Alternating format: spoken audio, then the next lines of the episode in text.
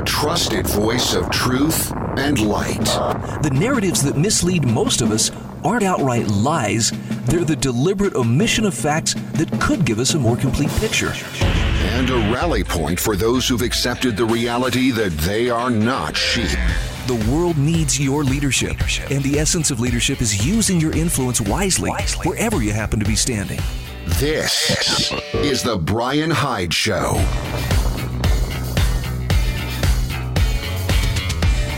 All right, welcome to the show. Wow. Yeah, you can guess. There's there's a lot to talk about, but uh, we'll probably start with a little recap of uh, the debate last night, which really was more like two old guys yelling at each other. and sometimes debating the moderator uh, himself. But uh, anyway, welcome to the show. Welcome, Wrong Thinker. It is so good to have you with me. And our program brought to you by the Staples Turner team at Patriot Home Mortgage, Jeff Staples Real Estate, and also Nikki's Wholesale Food Warehouse. Very grateful for all of my sponsors.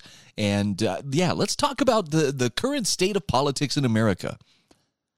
Now, I started out just watching the Twitter feed of James R. Harrigan and Anthony Davies because uh, they, well, they have a they have a fun way of cutting to the the heart of the matter, and and they do so with some pretty good snark. I like snark. Snark is good.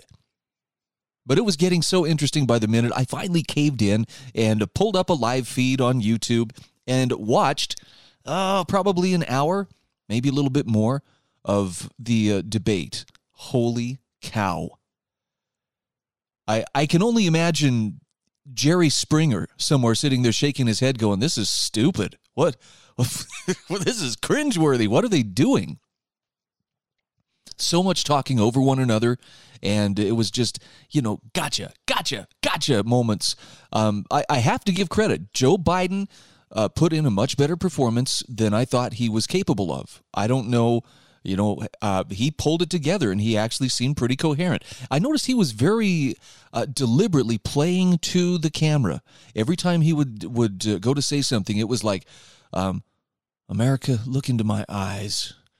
As I connect with you at a level, sorry, I sound like George W. Bush here, but uh, anyway, he was really playing to that. I'm here for you, and and Trump was he he was Trump he was taking absolutely no crap. He was talking right over the top of of Biden. I thought I thought Trump did exactly what he probably needed to be doing. I think that it as rude as it may sound, he needed to push and push back hard because in reality Trump was debating both Chris Wallace and Joe Biden at the same time. And you know, if this makes me sound like a Trump fanboy, I'm telling you, I I'm not a huge fan of Donald Trump as a person. You know, he's he is who he is, but the the moderator seemed like he was feeding Biden, okay, here's your next talking point. Here's here's what you need to go after next. And it was all the tired old tropes of, you know, the well, the president supports white supremacists and the, the president uh, failed somehow to protect the country from COVID and you know, and Biden stuck to his talking points pretty well. In the end though, nothing was accomplished. I mean, the, the people who really hate Trump, and I mean the people for whom he lives rent free in their heads 24 7, were absolutely beside themselves. Why can't everybody see why I hate him and why can't they hate him like I do?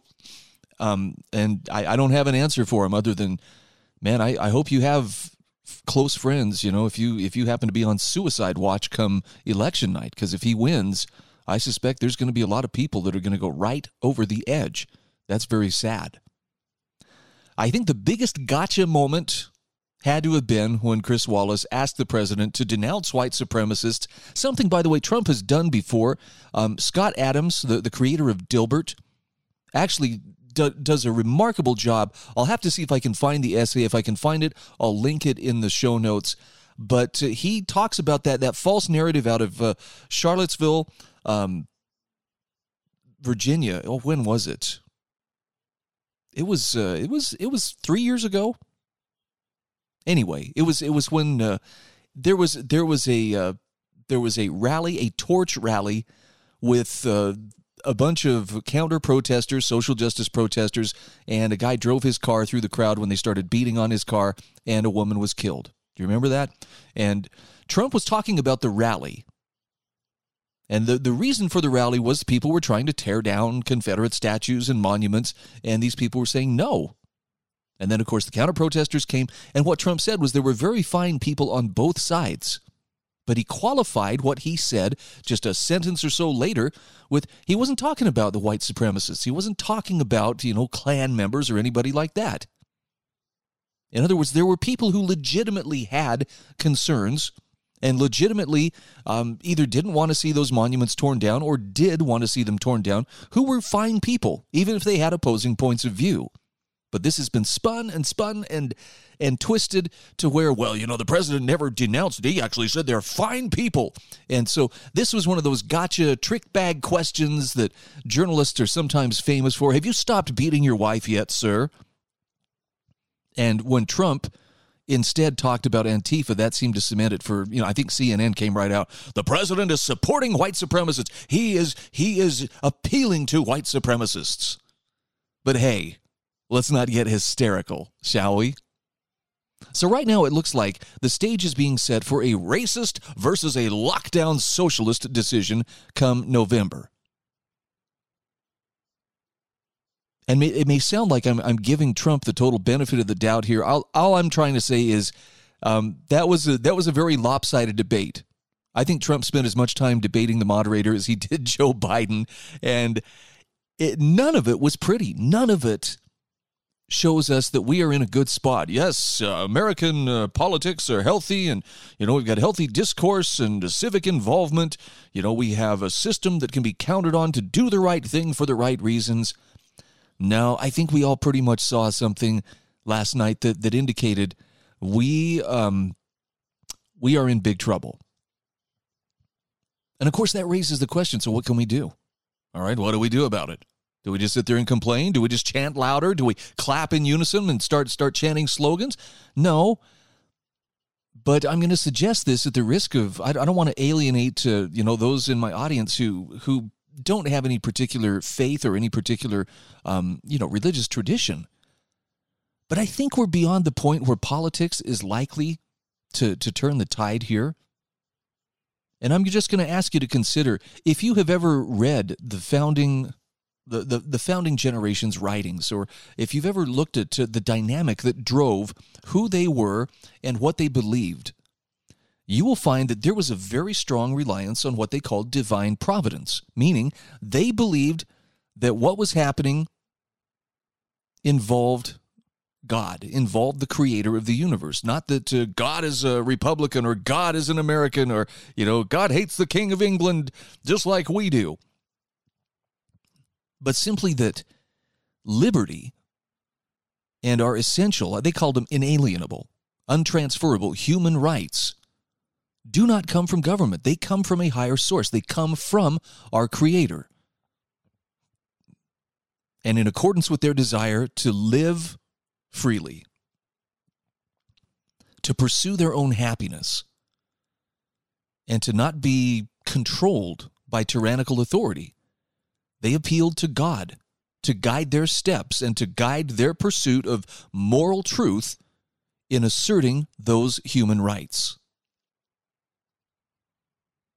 Now, if you think I'm making this up or I'm just, you know, trying to put some spin on here that's favorable to the founding generation, I'm asking you just look at look at it for yourself. Read their writings.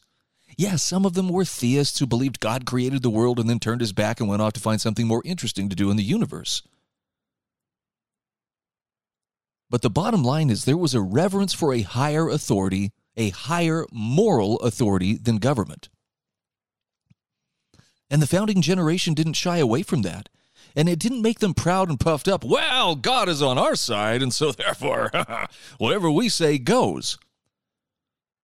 If you look at the kinds of actions that they took, national days of fasting, prayer, you know, proclamations from the president, actually from, you know, George Washington after he became president. You know, he, he talked about uh, how we need to give thanks to God for everything that has, has been done that, that has helped us and blessed us and sustained us. In other words, there was humility, which was a huge part of what they did and, and how they approached the question of, you know, where do we go? How do we how do we move into the future? And all I'm suggesting is maybe this is the time where we start to realize politics alone isn't going to be enough to save us from the mess that we saw playing out before us last night, which further divides the country and just further, you know, cements people in their certainty that we're right and therefore whatever we do must be right. People who've done that historically have done some pretty atrocious things, and I think we are fast approaching that point. So, for what it's worth, here's my suggestion little humility, maybe an appeal to the creator of the universe. I think that's our best hope. That's only my opinion. You're welcome to it. We'll be back in just a moment.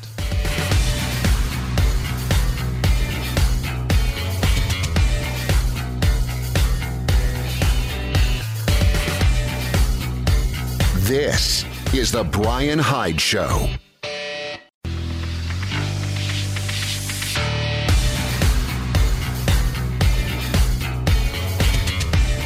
This is The Brian Hyde Show. All right, I've come down from the pulpit, stepped off the soapbox. Let's dive into uh, some of the other interesting things going on today. Did you realize that the president has an internet kill switch? Now, I you know, I don't know. Is it like the big red button? Remember, we all grew up. Those of us who grew up in the '80s, you know, he had the uh, red line to Moscow, and of course the uh, button that if he pushed it, launches the nuclear missiles or releases the missiles to be launched anyway. I didn't realize the president has an internet kill switch, and I want to thank Brad Polumbo, writing for the Foundation for Economic Education, with bringing that to my attention because I didn't know this. But yeah, the executive branch technically has the authority under a World War II era amendment of the Communications Act of 1934 to seize control of the internet. No, they didn't know about the internet in 1934, but but it sounds like some very broad, sweeping powers were granted at that time. And uh, this could be a problem when you consider how hard it is to get the truth. I mean, look, it, the, the media has become so partisan, so hopelessly compromised. No thinking person that I know, whether left wing, right wing, or somewhere in between, takes the mass media with any seriousness. It's it's like it's like there's there's a level of sophistication that the media plays to, and and it's it's below where a lot of us would, would prefer to operate. It's more for the enemy driven and, and, and the people who are fear and anger focused. And there's tiers even below that, that that really get rabid. You know, the spittle flingers rather than the commentators. So if it comes to getting truth out there, Right now, the internet is one of the greatest tools that we have available to us. That's why this is, you know, a big concern. In his essay, Brad Polumbo talks about how the COVID 19 crisis has taken a huge human toll. More than 200,000 Americans having succumbed to the virus, according to government data. So, too, the sweeping government response has wrought both unprecedented economic and public health consequences. Now, Brad Polumbo says, thus, in addition to the obvious health consequences, one major concern posed by the COVID 19 crisis is that unprecedented government power grabs may be here to stay. Consider that the Centers for Disease Control and Prevention used the coronavirus as pretext to unconstitutionally outlaw evictions nationwide in a de facto nationalization of the rental market or that Governor Gretchen Whitmer of Michigan baselessly made lawn care services illegal. And now you start to see it becomes clear why a bipartisan group of legislators is now seeking to limit the government's power to take drastic action in future emergencies. He says right now the executive branch technically has the authority, under a World War II era amendment of the Communications Act of 1934, to seize control of, monitor, or shut down any wire communication if the president deems it necessary for national security and declares an emergency. Now, this power applied to the modern age would certainly include the ability of a president to, amid a crisis, seize control of the internet or even shut it off in swaths of the country in the name of national security. And it appears the president could do all of this unilaterally. Well, thankfully, Last week, September 23rd, Senators Rand Paul, Gary Peters, and Ron Wyden joined forces with Representatives Thomas Massie and Tulsi Gabbard to introduce a bill rolling back these drastic powers.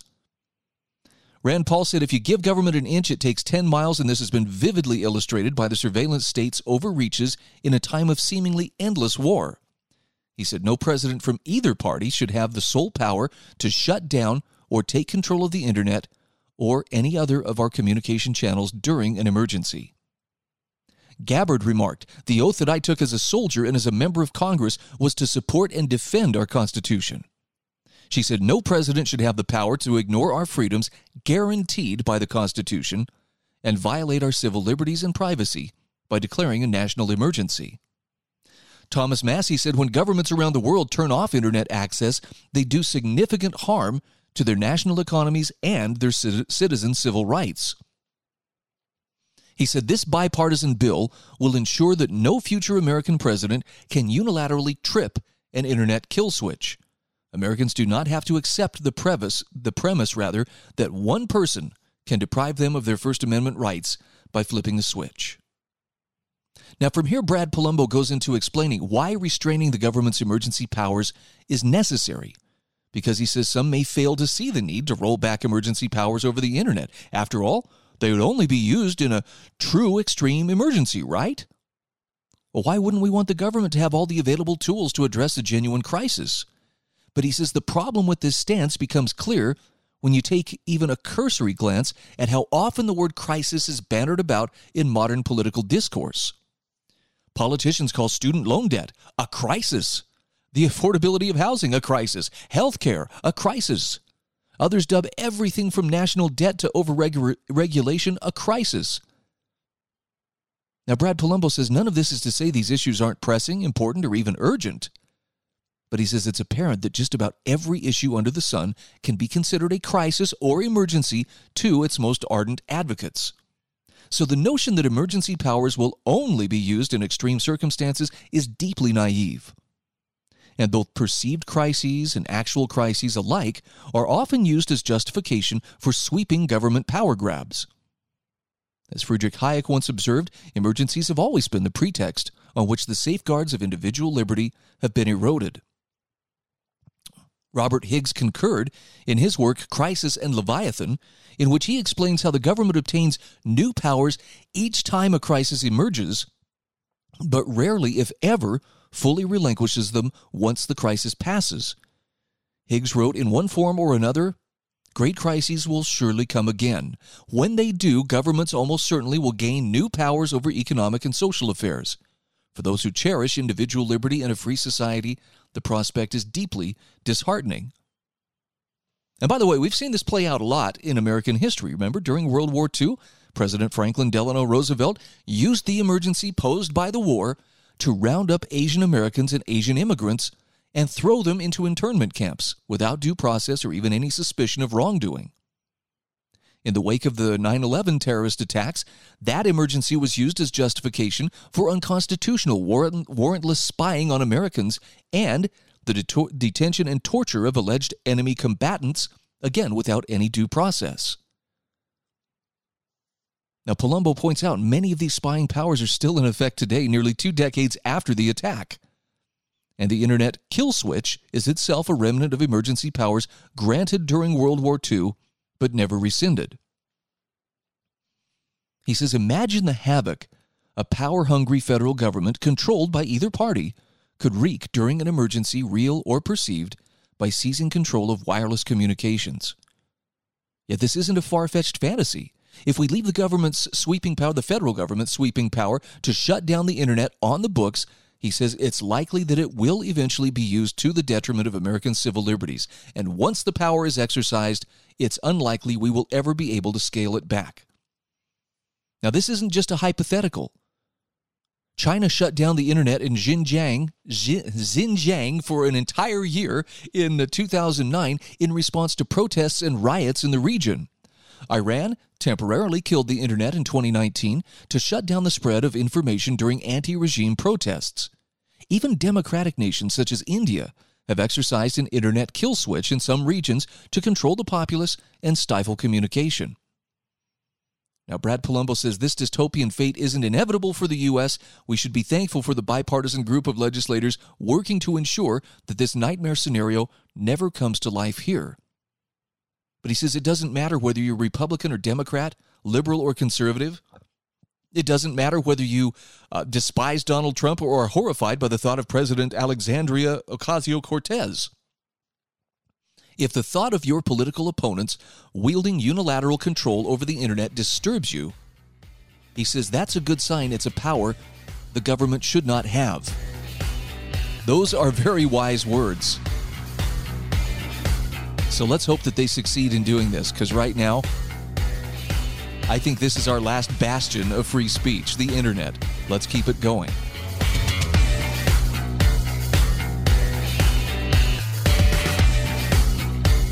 This is The Brian Hyde Show.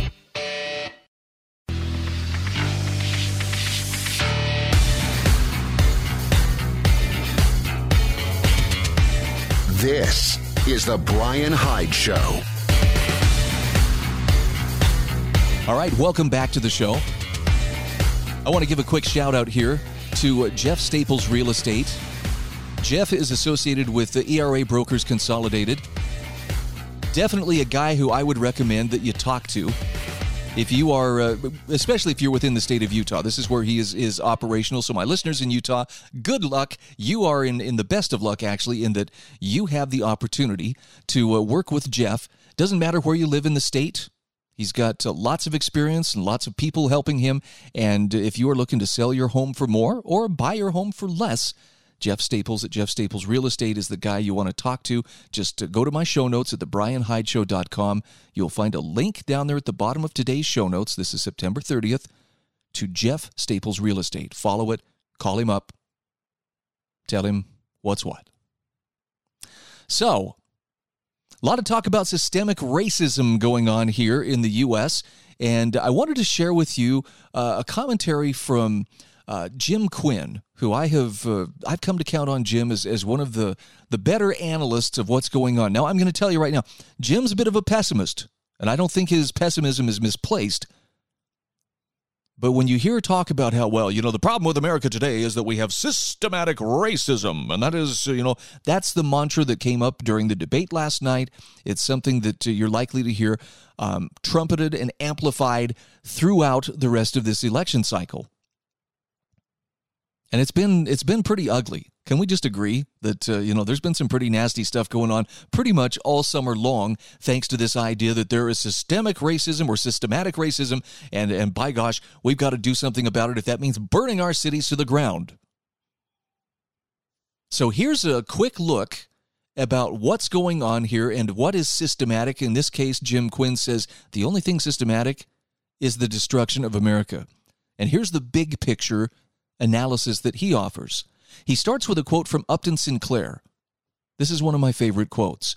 It is difficult to get a man to understand something when his salary depends upon his not understanding it.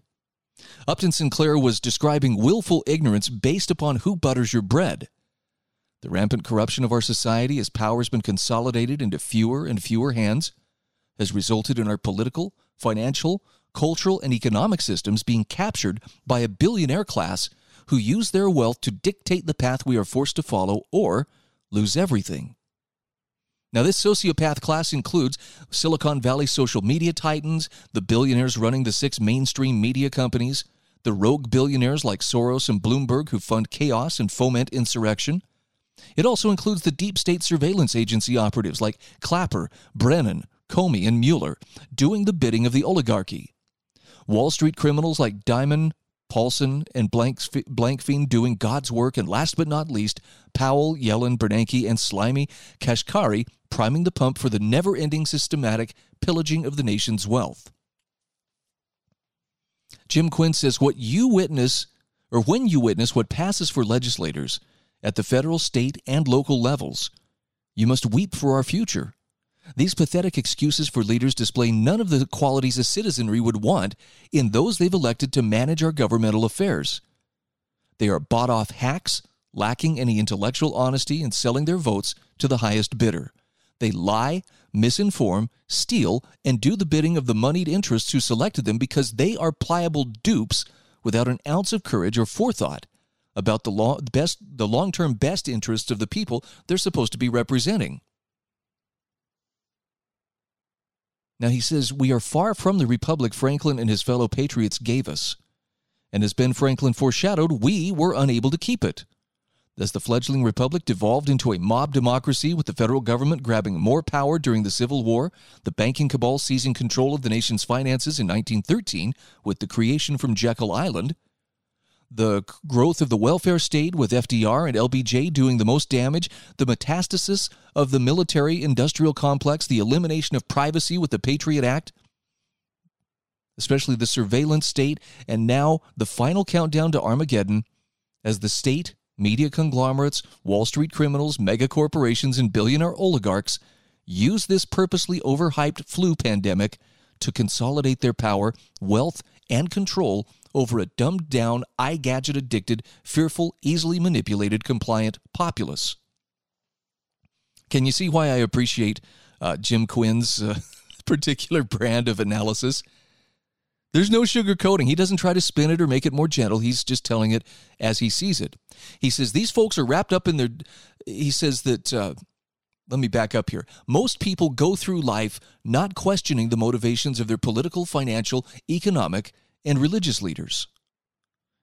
He says they naively believe they have achieved, they, the leaders, have achieved their positions of power because they earned it through hard work, intellectual superiority, and moral authority.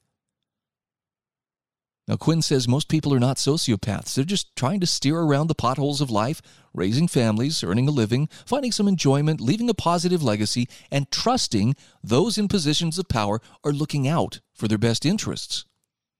He says we're wrapped up in our day to day existence, and so we're not vigilant in monitoring what political, financial, and corporate power players are plotting to further reduce our liberties, freedom, and bank accounts.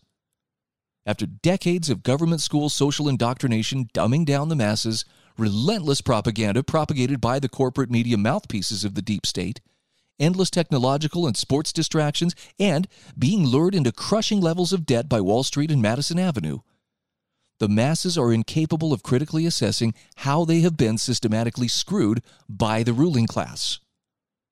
Even with the self imposed economic depression initiated by politicians at the behest of the captured, self proclaimed medical experts and college dropout techno geek billionaires like Bill Gates, resulting in tens of millions, mostly blue collar and service industry workers, being put out of work, there are still 147 million employed Americans. Now that's up 14 million from the April pandemic low, but to, but to provide some perspective, it's at virtually the same level as late 2007, just before the Wall Street Fed created financial collapse. Now, considering there are 260 million working age Americans in the country, with 26 million employed part time, 9 million self employed, and 21 million government workers paid for by the 91 million full time wage earners, you understand why wage earners can be intimidated into not understanding something because their livelihood depends on them pretending to not understand the truth. By the way, he says the propaganda phrase, we're in this together, is another Orwellian doublespeak example, as there are 10.7 million less private industry workers than a year ago. But the number of government workers is amazingly up by almost 200,000. So much for sharing the pain. And the other dichotomy is between college graduate white collar workers who can work from home and the mostly low paid service industry workers who serve the white collar workers. The number of college graduate workers is up by 1 million in the last year, down by down 9 point versus down 9.3 million for all other workers. Jim Quinn says these pandemic lockdowns have devastated the job prospects of blacks, teenagers, and anyone working in the hospitality industry. Bottom line is, we are not in this together. The Federal Reserve actions have only benefited their Wall Street constituents and the 0.1% who own most of the financial assets in the country. The poor, blue collar workers, waitresses, bartenders, savers, and senior citizens who avoided being sentenced to death in nursing homes by Cuomo and his fellow Democrat governors have been thrown under the bus once again. The rich get richer, and the poor are thrown a $600 bone and told to stay and obey like a good dog. Now, Jim Quinn says the Sinclair quote is even more apt in relation to the latest narrative being used by the powers that be to divide us and create chaos. The false storyline of system, systematic racism is being used as a cudgel to beat us into submission and compliance. The only thing systematic is the organized and well funded traitorous endeavor by Soros and his ilk to undermine the basic moral tenets of our society in order to institute a Marxist New World Order in the US, Europe, Australia, New Zealand, and eventually the entire world. They want to destroy our past by tearing down statues and promoting fake history, like the New York Times promoted 1619 Project. They publicize and promote division and racial strife by publicizing the few murders of blacks by whites while ignoring the daily slaughter of blacks by other blacks in Chicago, Baltimore, Philadelphia, and other Democrat run urban ghetto kill zones. He says the lawlessness and savagery in black inner cities with black on black crime is ignored by left wing politicians who run these cities and their media mouthpieces. There's clearly something systematic about what's happened, but it's not due to systematic racism. Pretty strong stuff, huh? Do you need a little bit of a break? Okay, let's do that. We'll, we'll, take a quick time out here. We'll come back and finish up with this thought from Jim Quinn about how the only thing systematic is the destruction of America. I'll have a link to this in the show notes, and I encourage you to go to thebrianhydeshow.com and check it out for yourself. If it's something that resonates with you or something that rings the right bell, consider sharing it with friends. In fact, tell friends about this uh, program. Tell them they can uh, they can find it and listen to it, and maybe share it, and even become a supporter. We'll be back after this.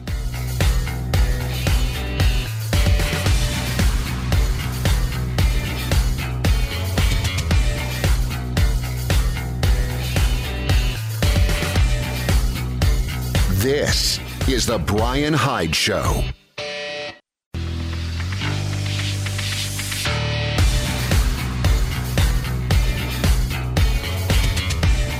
This is the Brian Hyde Show. Hey, welcome back to the show. Okay, so I'm I'm giving you both barrels right now with a commentary from Jim Quinn. The only thing systematic is the destruction of America. And he is definitely taking apart the narrative that we have been uh, fed throughout much of this year that, uh, well, you know, the big problem is systematic racism in America. In fact, he says the term systematic's been in vogue lately, and, and largely that's because of the propagandized narrative since a black felon dying of a fentanyl overdose was videotaped being kneeled upon by a white cop with a history of abusing citizens. And we've been told this is the single most important problem in America, keeping black people from getting ahead and resulting in them fearing for their lives as cops and white people target them because they're black. That's the narrative.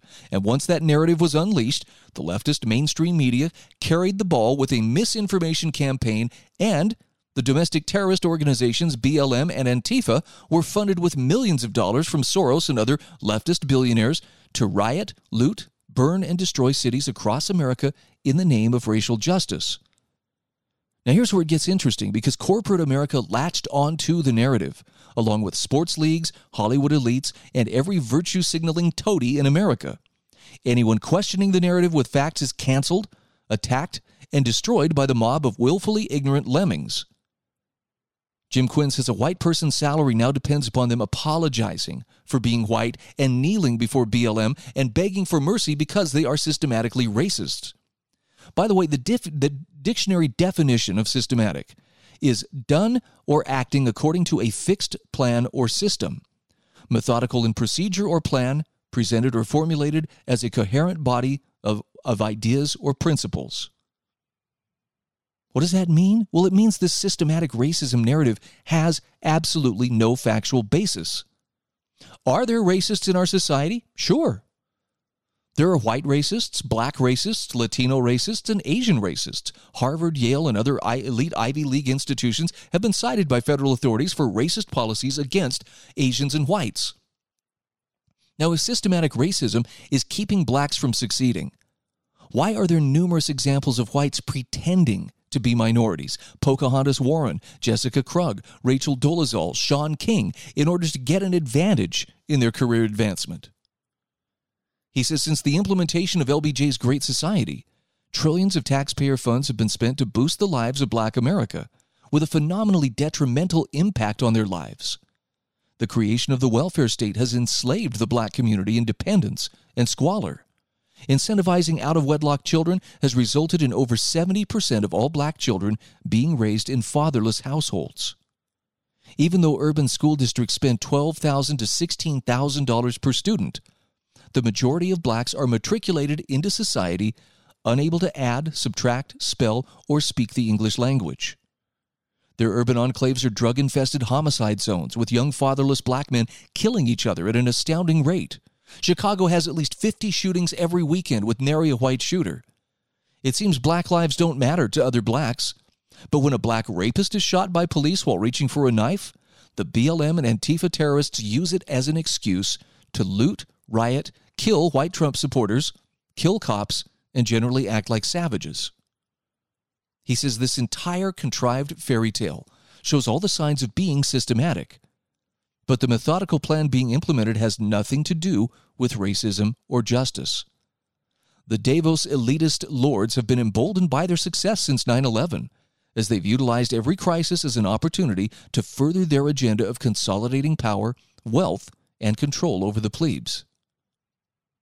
This pandemic crisis is being used as an opportunity to reset the world in a manner most beneficial for the Davos millionaires.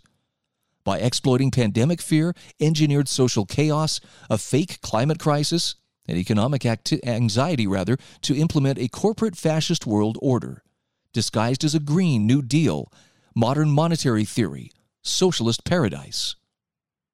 The apparently incomprehensible actions of left wing politicians, DAs, the corporate media, surveillance state bad actors, compliant central bankers, and emboldened millionaire, billionaires rather, over the past few months start to make sense when you realize it's part of the plan.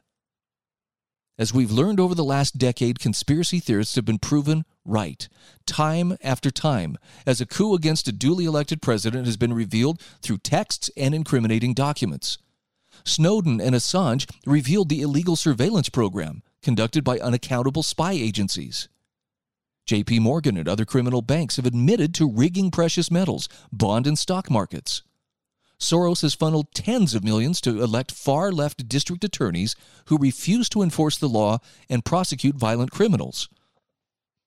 A captured left wing judge attempts to prosecute an innocent man who was set up by Obama's FBI hacks and Bloomberg is using his billions to buy the votes of tens of thousands of black and Hispanic ex convicts in Florida to steal the presidential election. He says the selection of a senile, handsy blunder zombie as a presidential candidate is clearly a Trojan horse to install Kamala Harris, who had 2% popularity among Democrats, as the evil conduit to inflict the Davos master plan upon our country. Do you need a breather? That's a lot of bad news, but I don't see anything in here where factually Jim Quinn is incorrect. I think he is right, even if he's telling it in, in the uh, plainest, harshest manner. Now, Quinn says, I consider myself a rational, fact based person who tries to seek the truth and live my life in a manner that would make my deceased dad and my children proud. My negligible efforts over the last 12 years to try to expose the lies and corruption of those wielding power over our lives seems like a drop in this ocean of deceit. He says, My message is only able to reach the few who want to know the truth, while the unceasing propaganda and lies of powerful, evil men is broadcast to the masses through mainstream and social media conglomerates to manipulate their emotions and lead them on a path to destruction.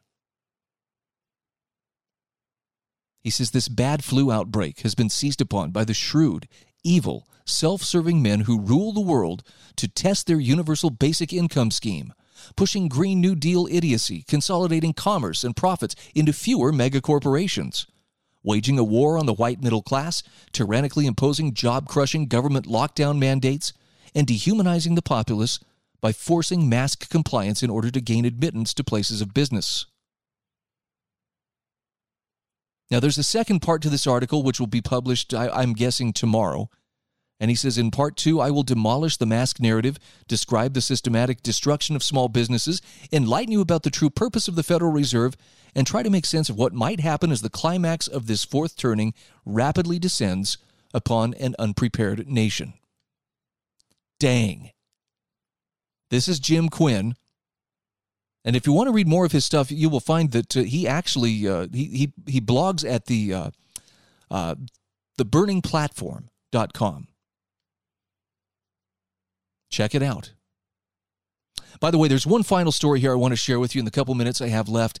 Um, you hear a lot of talk, particularly when it comes to, well, this is why you must do what I am telling you to do, and it's it's about the science. This came up in the debate yesterday. Biden was taking Trump to task. Well, I believe the science, and Trump doesn't believe the science. He he disagrees with with the experts, the government's own experts, as if they are the final authority on anything. Well, guess what? Now, N word science proves you're a racist. This is an article by David Cole published in Taki Mag, T A K I, mag.com. And I'll just give you a quick excerpt, but the bottom line is he says, with 2020s, with summer of 2020 in the rearview mirror, and after seven months of two weeks to flatten the curve, he says, I'm getting a little sick of the science. Not science, mind you, but the science. The thing that, that leftists keep assuring us exists, a singular canonical truth that we must all ob- obey. Now, he says, mind you, it seems like there's not a great deal of agreement about the science regarding COVID. You don't need masks, you do need masks. Hydroxychloroquine doesn't work. Hydroxychloroquine totally works. Sunlight doesn't help. Sunlight helps. COVID doesn't linger in the air. COVID totally lingers in the air. COVID doesn't linger at all. But he says, yeah, well, the science is whatever today's CNN homepage says it is.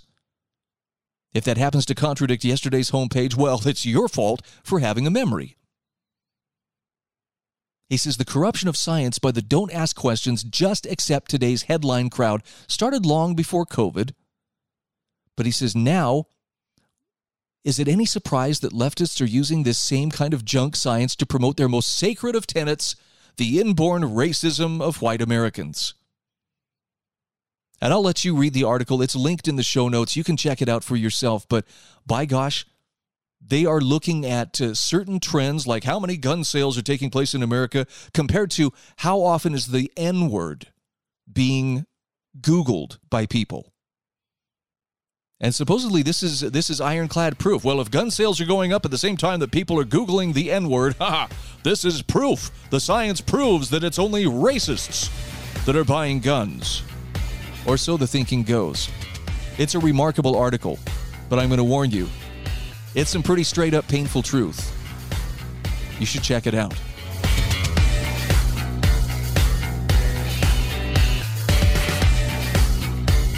This is The Brian Hyde Show.